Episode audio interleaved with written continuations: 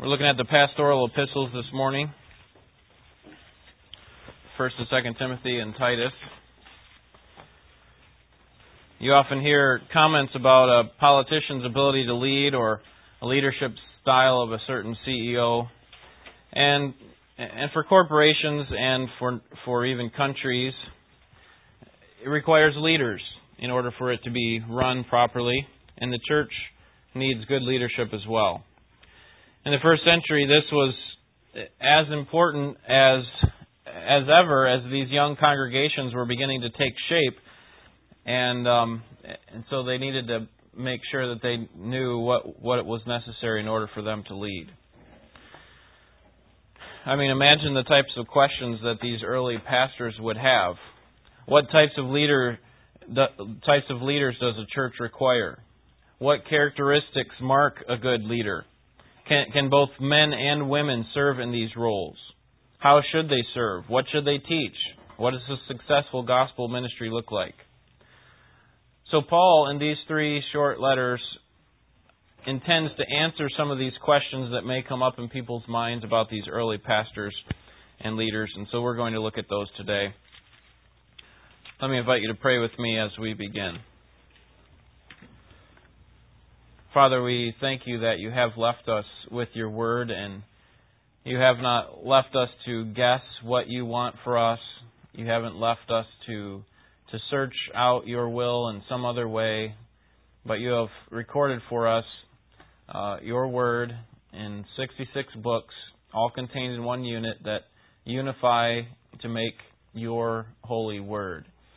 And it is your word that we respect and we love because we recognize that it is, it is your eternal word, the word which will stand forever. And we respect it because we've seen how it has worked in our lives and how you have used it to to voice your concern and your demand for our lives and also to show us how we ought to live as believers. And so we pray that you'd help us to think about uh, how your word um, affects us and our um, church and, and how we operate. We pray that you'd help us to respond to it rightly so that you would be honored with us. We pray in Jesus' name. Amen. Well, let's begin with the background of the pastoral epistles. And um, Paul wrote these three letters to Timothy and Titus, Titus, two of the most trusted disciples that he had at this time. And um, and these became known as the pastoral epistles. And although it's not completely about concerns given to um, the, the, office of the pastor, there are other things, so, so, don't completely check out here for us. There, it is to show how how the church does operate. Um, primarily, that is what he is focusing on. He's trying to show these these leaders how they ought to live. The author is, of course, Paul. At the beginning of each of these three books, uh, they begin with Paul, an apostle of Christ, his his regular um, beginning of each letter. So we see that Paul wrote it, and he probably wrote First Timothy while under house arrest towards the end of Acts chapter 28. He probably wrote First Timothy, and then Titus. He probably wrote between his two imprisonments in Rome, and um, maybe on his way to Spain that he had planned to do for a while. And then Second Timothy was written last and uh, that was written in a Roman dungeon probably at the end of his life. So First Timothy and Titus were written between 62 and 65 AD. Okay, so this is before the destruction of the temple, which was in which year? Anyone know? 70, 70 AD, right? And then and then uh, so First Timothy and Titus were written between 62 and 65, and then Second Timothy was probably written around 67 AD. And so we'll look at these letters in chronological order. Um, Jared, could you hit that uh, air condition for for us? Thank you. Um, so, First Timothy. First Timothy seems to be about protecting the gospel. Protecting the gospel. It is the earliest of Paul's pastoral epistles, again around 62 AD. And he probably wrote this under house arrest in Rome. You can read about this in Acts chapter 27, 28 when Paul was was going before these leaders and then eventually um, had had to be under house arrest because of proclaiming the gospel. Um, will someone read Acts chapter 20, verses 29 through 31? Just raise your hand. Gail, thank you. Acts 20, verses 29 through 31. It seems as if the major problem at this time is that there's there's some corruption that that may be infiltrating in the church, and so Paul warns against this here in Acts 20 verses 29 through 31.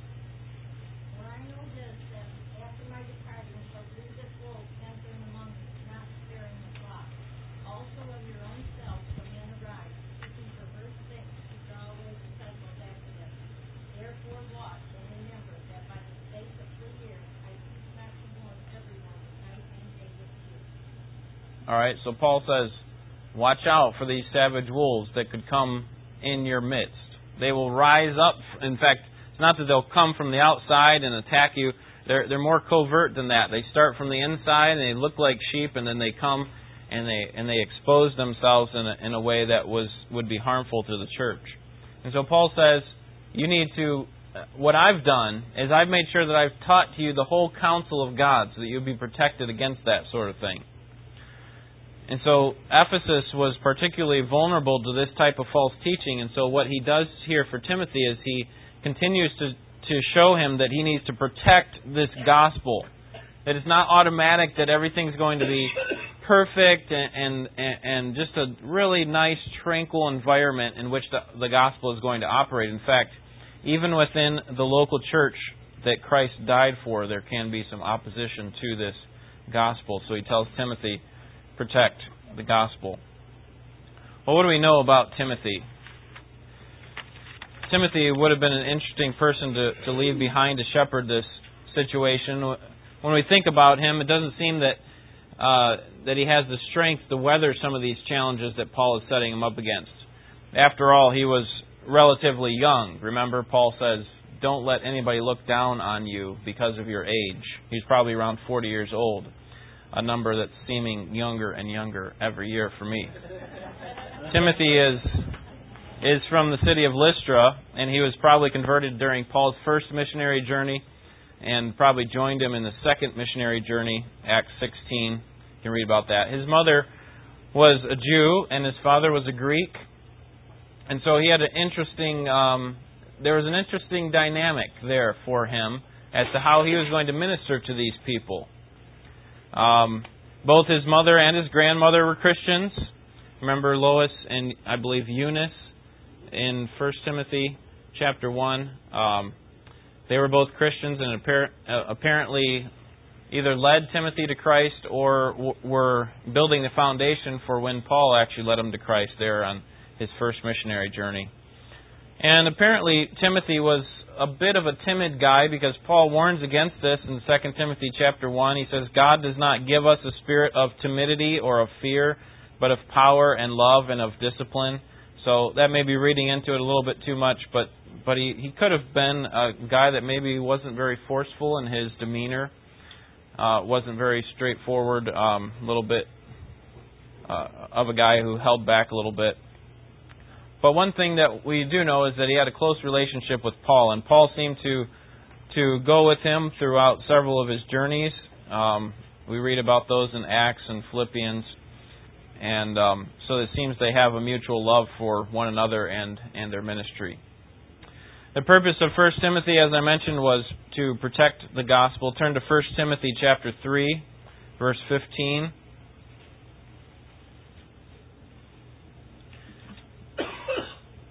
Paul kind of gives a theme statement here of, of what he's trying to do here in this letter.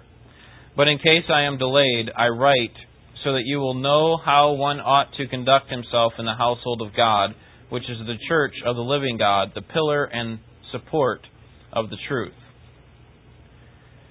He wanted to show Timothy what it, what what a person should do within the household of God, how a person ought to live, and that's why I say it's more than just for Timothy saying how a person, a believer, ought to conduct himself in the house of God. And um, so this this is the longest of the three pastoral epistles, and uh, this is what we're going to briefly overview today. There's a brief outline for you of 1 Timothy on the back of your handout. Basically, you see that chapter 1 shows us, uh, Paul shows Timothy that, that he needs to fight for the gospel. Chapters 2 and 3 that needs to guard the gospel by establishing order. And then chapters 4 through 6 protect the gospel through faithfulness. And the reason I put these outlines on there for is for your benefit when you're reading through these. If you have access to these handouts, it it helps because sometimes you get lost a little bit in the in, in all the words and all the rhetoric, and sometimes it gets a little bit um, difficult to see where you're at. And if you have an outline like this, you can say, "Oh yeah, okay, I see what Paul's doing here. This this this makes sense with what he's talking about in this specific verse." Major themes and lessons from Timothy go along with the outline. First, Timothy is exhorted to fight the good fight by opposing false teachers and by being devoted as an example and, and a faithful teacher. Look at chapter 1, verse 18. Chapter 1, verse 18. This command I entrust to you, Timothy, my son, in accordance with the prophecies previously made concerning you that by them you fight the good fight, keeping faith and a good conscience, which some have rejected and suffered shipwreck in regard to their faith. Okay, so Timothy, it's not going to be easy. There are going to be struggles when it comes to leading this church. So you need to fight. Chapter 4 shows Timothy about the character and the motivation of these false teachers that that they seek to control others. They're, they're trying to, to pull together and get other people to follow them. And so Timothy is supposed to point these people out. Look at chapter 4, verse 6 with me. He's supposed to show that they they are foolish and their teachings are wrong. Chapter 4, verse 6. In pointing out these things to the brethren, you will be a good servant of Jesus of Christ Jesus, constantly nourished on the words of the faith and of the second doctrine, of the sound doctrine which you have been following, but have nothing to do with worldly fables fit only for old women. On the other hand, discipline yourself for the purpose of godliness. For bodily discipline is only of little profit, but godliness is profitable for all things, since it holds promise for the present life and also for the life to come. And skip down to verse 11. Prescribe and teach these things. Let no one look down on your, your youthfulness, but rather in speech, conduct, love, faith, and purity, show yourself an example of those who believe. Until I come, give attention to the public reading of Scripture, to exhortation and teaching. Okay, Timothy, you need to protect the gospel. It's going to be difficult. There's going to be people who come up and, and oppose this gospel that you're preaching, and they're going to do it and they're going to do it by by appealing even to Scripture. So you need to be sound in your doctrine.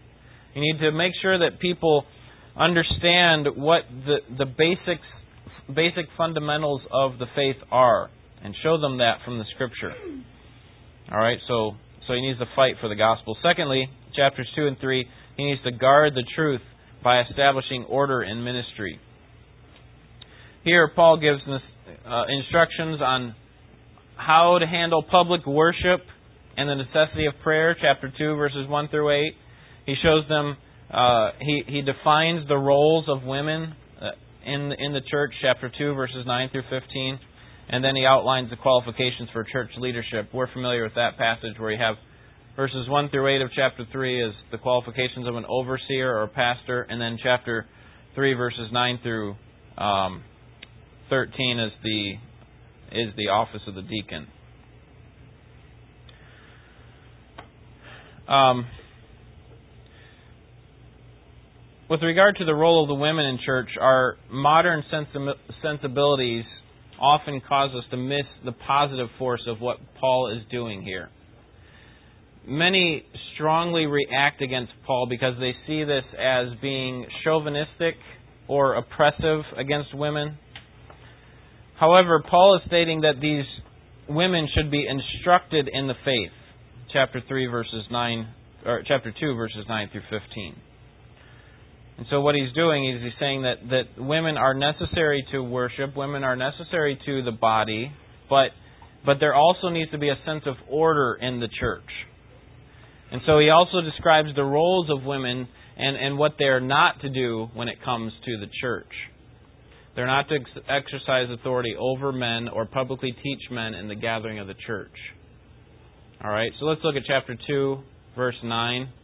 Likewise, I want women to adorn themselves with proper clothing, modestly and discreetly, not with braided hair and gold or pearls or costly garments, but rather by means of good works, as is proper for women making a claim to godliness. Okay, so he's saying women ought to adorn themselves most importantly with what?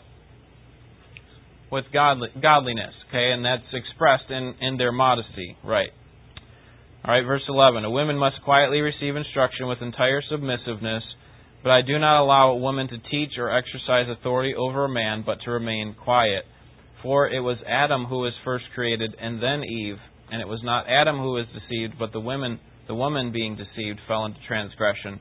But women will be pre- preserved through the hearing of children, through the bearing of children, excuse me, if they continue in faith and love and sanctity with self-restraint. Okay, so he begins and ends this passage by saying that women, the way that you adorn yourself, the best way that you you present yourself is in godliness.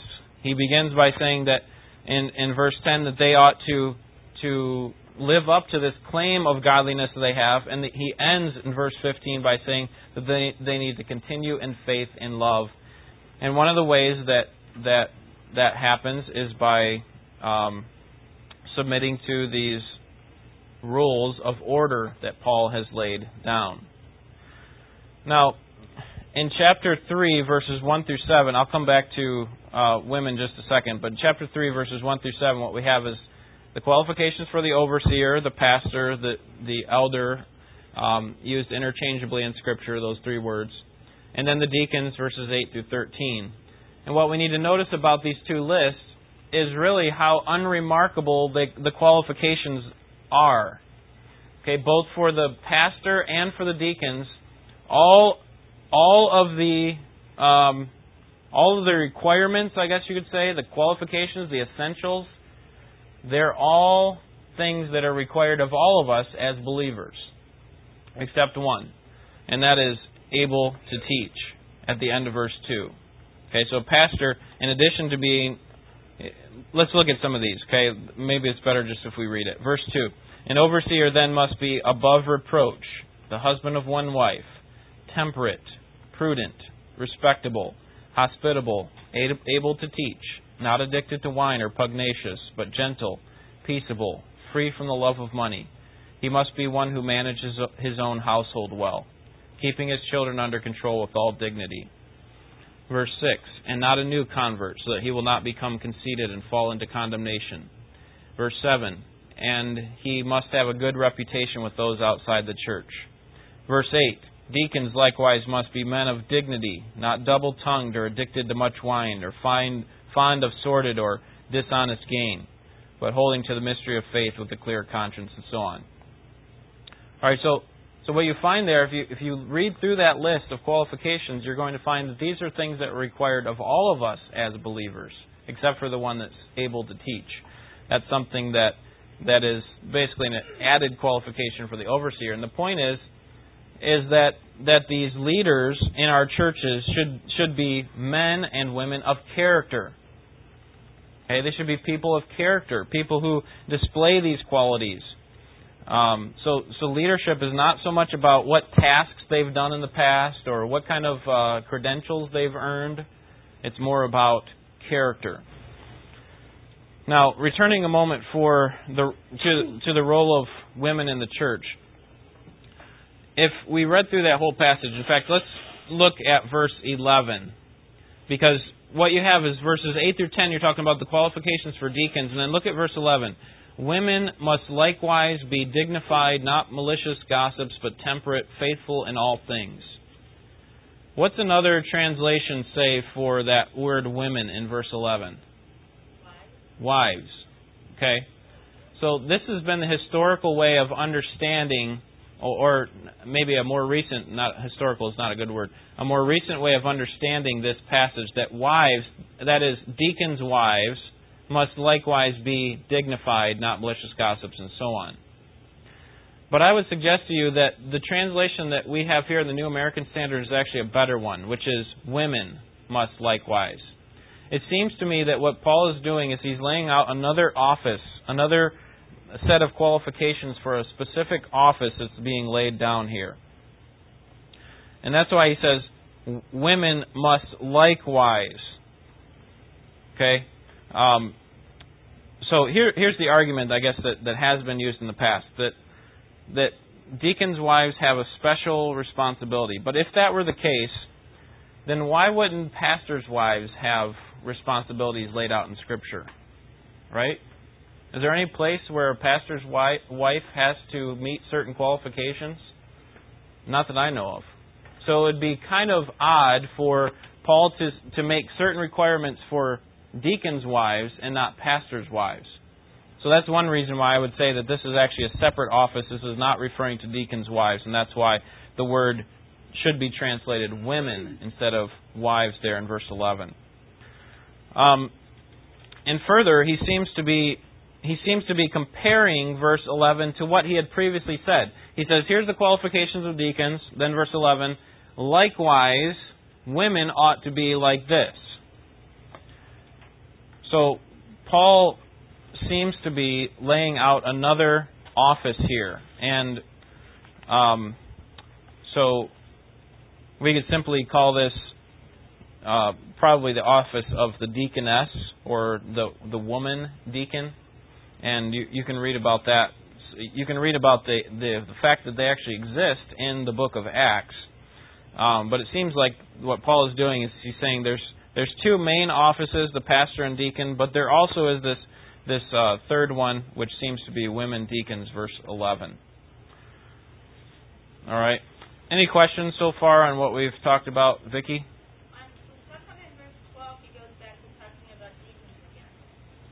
Yeah, that's a good question. Um, because it does seem that verses 8 through 10 are the deacon's qualification, and then he goes right back to verse 12. Deacons, which is masculine word. Uh, in the Greek language, they have masculine and feminine words and this would be referring to men only. So deacons must be husband, and obviously verse 12, be husbands of one wife. Um, and that is part of the argument for why that's referring to the deacons' wives. And um, so I I would concede that, that that verses 8 through 10 and verses 12 through 13 are talking about deacons, and um,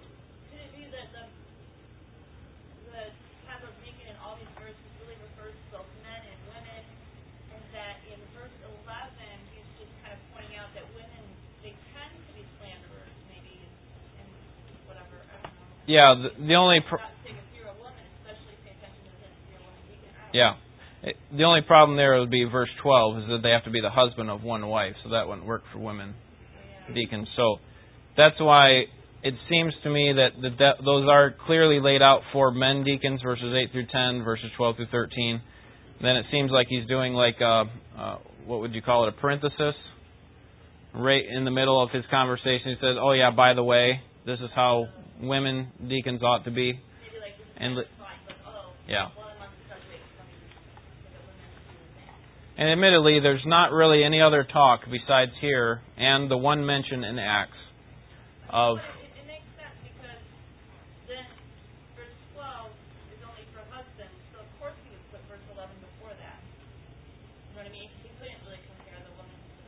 Yeah. Could could be verses eight through ten, or for both. Yeah, I, I see what you're saying there. Yeah, and the point is, it doesn't mean it's not about women deacons because he would have to put that parenthesis there, otherwise he couldn't put it after the husband thing. Yeah, verse ten does say though these men must also first be tested. So, again, it seems to point directly to men, and he seems to just be making a quick statement about the women, and I would say women deacons. Yeah, Yeah. In verse 11, because there's no reason why he would have put the husband part before that. Yeah. So that, that, that's definitely could be. Trish? Well, you know, observing the fact that they, you know, first they talked about the so a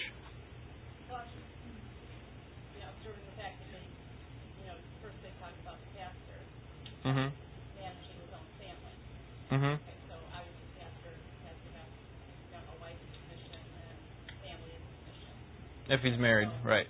Right, and I, I kind of looked at that as kind of a parallel in the same way, of the deacon also having, the family as well. Yeah, and that could be. Kind of, kind of the same idea that, you know, your family, um, shouldn't be unbelievers, they need to be one unit and, Yeah.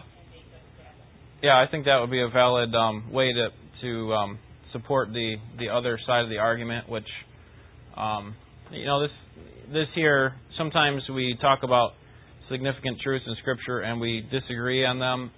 Some of them are you know critical to our understanding of the gospel. This one is not something I would die over one way or the other, and I'm not just saying that just because you know hey we can't we can't come to a conclusion. But there are often places like that in Scripture, and that's why we need to make sure that we're majoring on the major things in Scripture and minoring on the minors. We do want to make sure we understand the Scriptures as best we can, but this is not one that, that you would uh, be burned at the stake for. Gail, did you have a question or comment? No, I'm not looking for a job or anything, but how come women, is there a biblical reason why women are never reading the scriptures in the Sunday service? Um, well, that that could be seen as a form of teaching or or having authority over men, and um, the same argument's been made for solos, however, of of, of singing, that it's a way of of teaching. Um, but but what we do know for sure is that Scripture is clear that women should not, verse 12 of chapter 2, I do not allow women to teach or exercise authority over man. So, um, and that's based on the structure of creation. Not that men are better than women or that they can even do a better job necessarily, but it is that God created the man first and the woman second, and the woman is to to designed to complement the man and uh,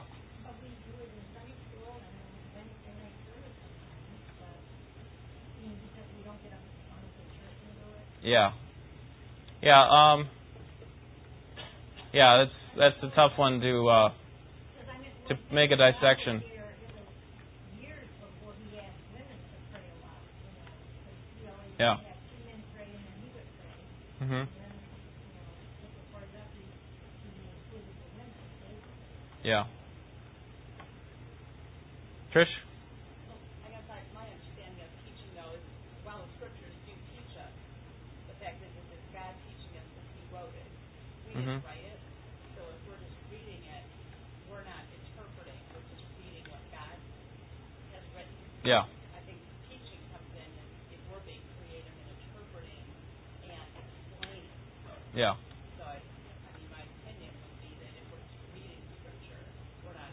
own teaching. yeah, yeah. Um, and that's that is a that is certainly a difficult one to think through. Um, so I don't know that I have a, a good response for that. Um, any other thoughts on that, Ken? everything that, that you talked about this morning, all, all the lists that you hear and how to protect the gospel, how to, you know, protect the church, it's, that, everything is how to live godly. That's what, it- that's what he's trying to tell Timothy. It's all about godliness. Mm-hmm. And, I mean, actually, that's what's going on here this morning. We're examining the scriptures, and people have questions, those things to our lives. That helps us to live godly when we, when we apply the word to our lives. If you read the verse already, four seven, that says, but nothing, uh, but have nothing to do with uh, worldly favors, uh, fables, fit only for old women. On the other hand, discipline yourself for the purpose of godliness. And we, we as Christians, that's what Paul is is telling Timothy to do here, is to, you know, pay attention to those things that are godly, because without that, uh, we only play at church. We don't, Yeah, yeah, yeah. Good. It's helpful. Well, let's uh, continue, and I'll let you uh, think about that some more, and, and I'll do the same.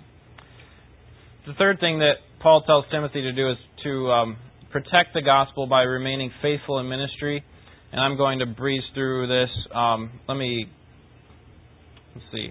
You don't have any blanks for that. So basically, what Paul tells them is that you need to watch out for the needs of the flock, He talks about um, making sure that, that there are proper relationships between older men, younger men, older women, younger women, and how they're teaching each other and so on.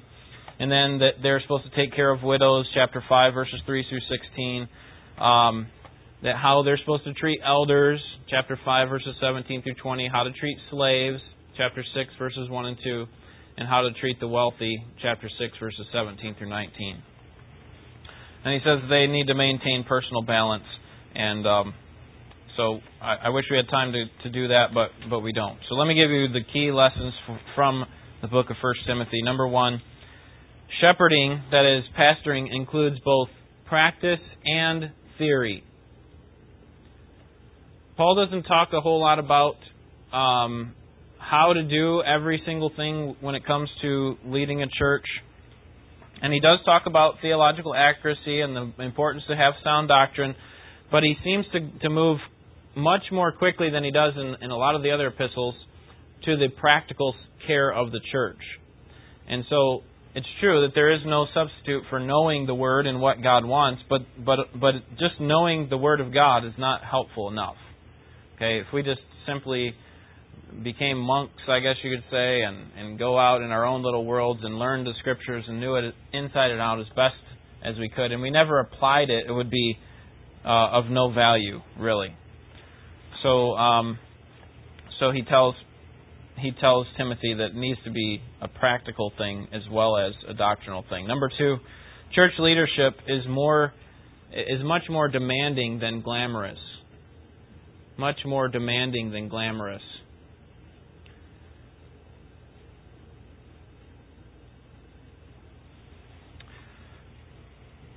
Timothy and, and every minister of the gospel is called to be faithful and most often we think of the reward for that type of service being public fame, maybe a bigger stage to preach in front of, or a lot of people giving thanks. But preaching faithfully, Paul explains to Timothy, is very often a thankless job. People questioning the way that he's uh, doing things, the people questioning his own character and things like that. And and of course, in addition to that, all sorts of other uh, problems arising in the church. And so for Timothy, the preaching ministry was going to be often misunderstood and mischaracterized. It's more often that you find out about a pastor through uh, some sort of sin that they committed or moral failure rather than the ones who tirelessly work and unselfishly give of themselves to a local body. And so that's why one of the themes here of this book, or one of the truths that we can learn from this book, is that church leadership is much more demanding than glamorous. And number three, ministry is the maintenance, uh, uh, is the maintaining of balance between commitment and contentment. Commitment and contentment. In order for Timothy to do well in this leadership role, he has to run the race for a long time and not give up. So he needed to see that that that um, that he needed to be committed. Let me have you look at chapter six, verse six, and we'll read down through verse eleven. See a little bit more of what Paul is saying. But godliness actually is a means of great gain when accompanied by contentment. For we have brought nothing into the world, so we cannot take anything out of it either. If we have food and covering, with these we shall be content. But those who want to get rich fall into temptation and a snare and many foolish and harmful desires which plunge men into ruin and destruction. For the love of money is a root of all sorts of evil, and some, by longing for it, have wandered away from the faith and pierced themselves with many grief, with many griefs. But flee from these things, you man of God, and pursue righteousness, godliness, faith, love, perseverance, and gentleness. And then he goes on to say, uh, fight the, the good fight of faith. The way to counteract the discontentment and the warped motives of this world is to to maintain sound doctrine, to to make sure you are faithful in your ministry.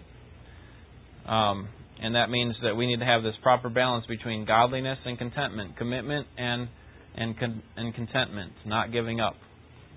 Well, let's see uh, how far we can get through on Titus, and we may uh, continue this next week. But Titus is the next book chronologically. Any questions on First Timothy or thoughts? Bill. I got a comment about the first chapter. Yeah.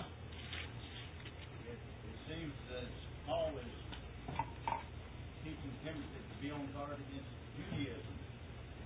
And at that time, people were still, still marrying more than one wife, especially the, the Jewish people. Instead of being uh, one, some of them had two or three. And he said that don't let these Judaizers get in the church and destroy the church by mixing law and grace. And if you have a deacon, husband of one wife, some of the guys have more than one, and he's telling Timothy to make absolutely sure you do not elect them as a bishop, a deacon, a teacher, or whatever, Yeah. you know, because they were, they were spreading in error. Yeah. Yeah, I uh I think that is the case. I think we see see that even more really in Titus, not not necessarily the um the charge against polygamy so much, but against the Judaizers. Uh, we see that in Titus and Second Timothy. All right, good. Any other thoughts or questions? All right, Titus. Paul wrote this. Uh, this is the second of his pastoral epistles that he wrote, probably around 65 A.D. Um, he wrote it for one specific purpose. Turn to Titus chapter 1.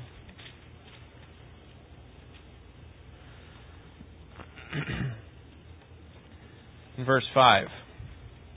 For this reason I left you in Crete, that you would set in order what remains, and appoint elders in every city as I directed you.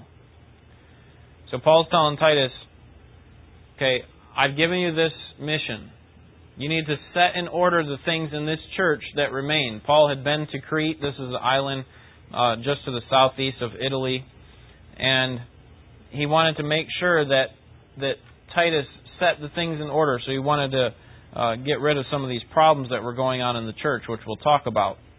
A brief outline on the back that the church, chapter 1, the church must maintain good order, the church must maintain good doctrine, and the church must maintain good deeds. We talked about how Paul talked about good order, so we'll skip through most of chapter 1 and we'll, we'll focus mo- more on the second two there good doctrine and good deeds. The Cretan church that Paul directs Titus to set in order was self centered and fruitless. It had adopted a pagan philosophy, and as a result, a gap had grown between the claims of the Christians and the lifestyles of these supposed Christians. Okay, so they, they claimed to be a certain type of people, but their lifestyles didn't match up. And so Paul's saying, set in order what's going on inside that church. Um, and among the threats to this decent order were false teaching and teachers, and the challenge of living an authentic Christian witness in the face of corruption. So the first thing that, that Titus needed to look at was these false teachers. Apparently, these false teachers were a serious problem in, in this location. Paul describes these in chapter 1, verse 10 through 16 as rebellious, empty talkers and deceivers, and especially, he says, especially those of the circumcision, which means they were affiliated with some way with a Jewish custom. But their effect was that they were upsetting whole families, chapter 1. And they were doing it by, by their teaching. They were ruining whole households. And all of it was motivated by, verse 16, um, sordid gain. Actually, that's. Um, it's not verse 16. Verse verse 11. Yep, the end of verse 11. Sordid gain or dishonest gain. So they had a desire to to exalt themselves, and in doing so, they were tearing down the church. So he's saying you need to set in order these false teachers, and then also this false Christian living. Um, this church, or at least this city, was was full of people who were known for their corruption. Look at chapter 1, verse 12. One of themselves, a prophet of their own, said, Cretans are always liars, evil beasts, lazy gluttons. And then Paul says, This testimony is true. Okay, so when people think of Cretans, they're pretty corrupt people. And Paul's like, From what I know of them, I would agree. So so this seems to be creeping into, if not completely uh, saturating the entire church there in Crete. It's not a good thing for the Church of Jesus Christ to be seen as as lazy and, and liars and so on. And so he challenges them to live up to their calling, and and um, Titus had a really big task ahead of him. Well, what is Paul's advice to Titus? What does he say? First, he says, put things in order. Chapter 1, put things in order. Um, the church had some some pretty rough periods as far as following God and and Titus was to get in there and, and, and do some work. But but why is it so important that these false teachers are silenced? Verse eleven tells us why. Chapter 1, verse 11. Who must be silenced because they are upsetting whole families or they're ruining whole households, teaching things they should not teach for the sake of sordid or dishonest gain. So they're like they're like these uh, these carnivorous animals out in the wild who are preying on the church.